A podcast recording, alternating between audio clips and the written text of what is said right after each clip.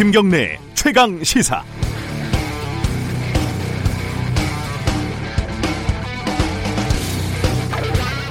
중고등학교 때 삼권 분립이라는 걸 배웠습니다.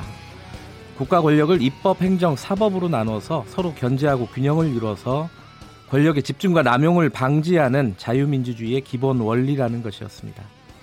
2015년 양승태 전 대법원장 시절 사법부가 행정부의 정점인 청와대와 재판으로 뒷거래를 한 사실이 지금 검찰이 수사하고 있는 사법농단 사건의 핵심입니다. 여기에 입법부도 빠지지 않았다는 의혹이 어제 확인됐습니다.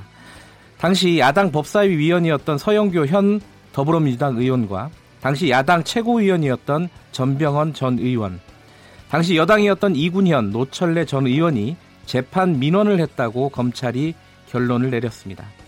더구나 서영교 의원의 민원은 지인의 아들이 저지른 일명 바바리맨 범죄와 관련된 사소한 것이었습니다.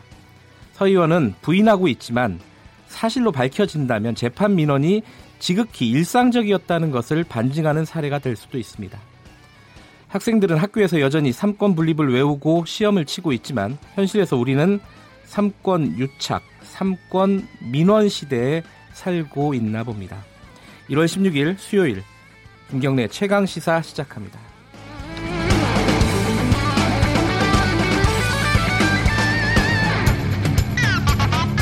네, 오늘 주요 뉴스 브리핑부터 가겠습니다. 고발 뉴스 민동기 기자 나와 있습니다. 안녕하세요. 안녕하십니까. 국방백서 얘기가 큰 기사였어요 어제. 네, 국방부가 어제 2018 국방백서를 발간을 했는데요. 네. 문재인 정부 들어 처음으로 발간이 됐습니다. 아 그렇군요. 네, 음. 북한은 적이라는 표현이 삭제가 됐습니다. 대신에 대한민국의 주권, 국토, 국민 재산을 위협하고 침해하는 세력을 우리의 적으로 간주한다 이런 표현이 들어갔는데요. 네. 적의 범위를 포괄적으로 규정을 했습니다. 음. 아무래도 변화된 남북 관계라든가 한반도 정세가 반영이 된 것으로 보이는데 한일 관계 부분에도 변화가 좀 있었거든요. 어떤 거죠? 그러니까 2016년 국방 백서에는 자유민주주의와 시장 경제 그리고 이 기본 가치를 공유한다라는 그런 문구가 있었는데 네. 이 문구가 빠졌습니다. 음. 최근 한일 관계가 악화가 되는데 이런 상황이 반영이 된 것으로 풀이가 되고 있습니다. 그리고 미국 외에도 이 주변 국가의 군사 교류 협력을 기술하는 순서가 있거든요. 네. 한중, 한일, 한 러시아 순으로 변경이 됐습니다. 아. 이전 국방 백서에는 한일 관계가 가장 먼저 언급이 됐는데 중국 다음으로 밀렸습니다. 밀만도 하죠. 중국이 중국이 세계에서 지금 비중이 얼마나인데요, 그죠? 그렇습니다. 당연히 언론들의 평가가 좀 갈렸을 것 같아요. 극과 극인데요. 네. 조선일보가 오늘 사설에서 북한은 수십 발의 핵무기를 손에 쥔 채 버티고 있는데 우리 정부와 군은 김정은의 선의에만 기대고 있다 혹평을 음. 했습니다. 네. 중앙일보는 이런 자세의 국방부가 북한 핵미사일 위협에 결연히 대비할지는 의문이다 이렇게 사설에서 썼는데요. 네. 일본에 대한 인식도 좀 문제를 삼았습니다. 아무리 양국 사이에 역사 마찰이 있더라도 음. 안보 차원에서는 일본이 일본이 우방이다 이런 점을 강조를 했는데 네. 일본 중국 순서 바꾼 건 문제다 이렇게 중앙일보가 아, 지적을 했습니다. 이렇게 생각할 수도 있군요. 그렇습니다. 네. 근데 경향신문은 정반대 평가를 내렸습니다. 전 세계 국방백서 살펴보더라도 상대방을 직접적으로 적이라고 표현하는 사례는 없다라고 했는데요. 음. 북한이 현실적인 위협이기는 하지만 동시에 교류 협력의 대상이고 통일을 이루어야 하는 그런 상대이기 때문에 백서에 이런 특수성 반영하는 것은 당연하다 이렇게 평가를 했고요. 네. 한결에는 안보 위협이 테러, 사이버 공격 이런 초국가적인 위협 등으로 확장되고 있는데 이런 흐름과도 어울리는 적절한 평가다 이렇게 긍정적으로 평가를 했습니다. 백서가 이렇게 써진 것이 의미가 있으려면은 뭐 북미 관계라든지 남북 관계가 좀 더 진전이 돼야지 그 의미를 제대로 찾을 수 있을 것 같아요. 네. 어, 안락사 문제, 그, 개 안락사죠. 동물보호단체 케어 박소연 대표 관련된 의혹이 계속 나오고 있어요. 그죠? 계속 추가적으로 나오는데요. 네. 케어 후원금 3천여만 원을 박소연 대표가 법률 자문에 쓴다며 받아갔다. 이런 의혹이 또 제기가 됐습니다. 네. 이건 한겨레 보도인데요.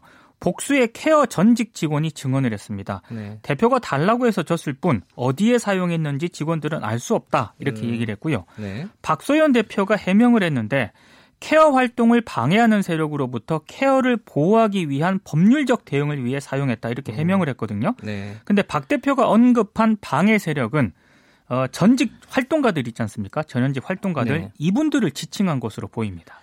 이 기사는 어, 뉴스타파도 같이 쓴 겁니다. 그렇습니다. 네. 근데 이게 문제가요. 3천만 원이 나온 그 자금의 출처라고 할까요? 네. 그게 다음 스토리 펀딩에서 어, 보호서 건립한다고 모금한 돈이었어요. 네네. 그러니까 그 부분이 좀 많이 좀 뭐랄까요 그 모금을 실제로 했던 사람들한테는 조금 화가 나는 일이 아닐까. 그렇죠. 보수지라고 했더니 변호사비로 썼다. 그렇습니다. 변호사비로 쓴지도 아직도 불분명하지만 그것도 확인을 해야 되고요. 예. 네. 근데 그 안락사를 전담하는 수의사까지 고용했다? 이건 KBS 보던가요? 네, 해당 수의사는 박소연 대표가 직접 동물 학대 당사자로 민원을 제기한 인물이었기 때문에 더 논란이 제기가 되고 있는데요. 네. 2010년 박 대표가 이 수의사를 케어 상근 수의사로 갑자기 고용을 합니다. 네. 그러니까 동물보호단체 대표가 동물 학대 의혹이 있는 사람을 고용했다는 그런 얘기인데 음.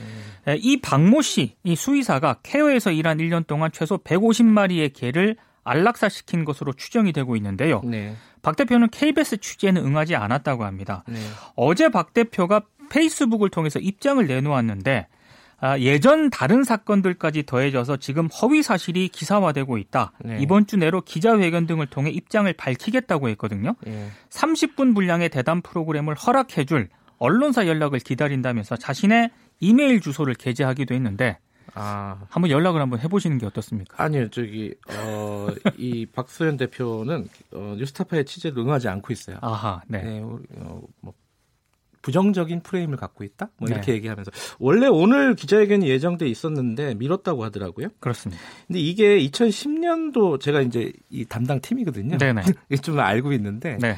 2011년도에 이미 케어는 이 대규모 안락사 때문에 문제가 됐었어요 한번. 네. 그래가지고 2010년도에 안락사 시켰던 거는 사실 많이 알려진 얘기이긴 하죠. 네. 지금 지금 드러난 것보다 굉장히 큰 규모의 안락사가 2011년 전에는 진행이 됐었고 문제는 네. 그 이후에 박소연 대표가 우리는 이제부터는 안락사 하지 않는다라고 공언을 했기 때문에 네. 지금 좀 거짓말이 드러났다. 이 부분이 좀 더 큰 문제 중에 하나가 아닐까라는 생각이 들어요. 네.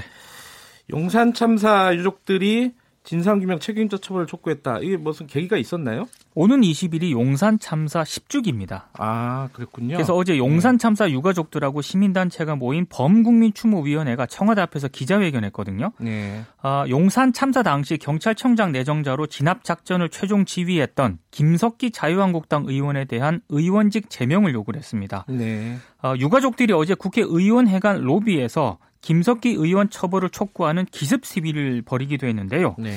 어제 국회에서 또 다른 행사가 있었거든요. 강제 퇴거 피해자 증언 대회도 열렸는데 네. 그 용산 참사와 같은 폭력적인 철거가 지금까지 이어지고 있다라는 증언이 나왔습니다. 네. 지금 뭐 재개발, 재건축 지역 철거민들이 참석을 했는데 강제 집행에 투입되는 용역들이 있지 않습니까? 네. 이들로부터 무차별적인 폭력에 시달린다라고 호소를 했습니다. 경찰과 관공서가 사실상 이들을 묵인하고 있다는 게 주장하고 있는 내용의 핵심입니다. 이게 뭐 대책이 예전부터 나왔었는데 네. 이 상황은 좀 여전한 것 같더라고요. 네. 근데 이거 관련해 가지고 검찰이 지금 조사를 하고 있잖아요. 과거사위원회에서. 네. 이게 좀 뭔가 삐그덕거리는 모양새예요. 법무부 산하 검찰 과거사위원회를 이끌어왔던 김갑배 위원장이 있습니다. 변호사인데요. 네. 예. 지난달 말에 법무부에 사직서를 제출을 했습니다. 음. 지지부진한 활동과 조사 대상인 검사들의 반발 등이 이제 이유로 꼽히고 있는데요. 네. 이게 비슷한 사례가 하나 있었거든요. 과거사위원회 산하에 검찰 과거사 진상조사단을 이끄는 김영희 총괄 팀장이 있는데 네. 지난달 19일 기자회견을 가졌습니다. 현직 검사들의 조직적인 방해와 외압이 있었다라고 폭로를 했는데 네. 김학의 전 법무부 차관 사건이라든가 용산 참사와 같은 구체적인 사건을 직접 언급을 하기도 했거든요. 네. 법무부는 지금 사직을 만료하고 있는 그런 상황인데 만약에 김갑배 위원장이 위원장에서 물러나게 되면 이 과거사 검찰 과거사 정리 작업 있지 않습니까? 네. 상당히 지진해 부지 지진해질 가능성이 더 높아진 그런 상황입니다.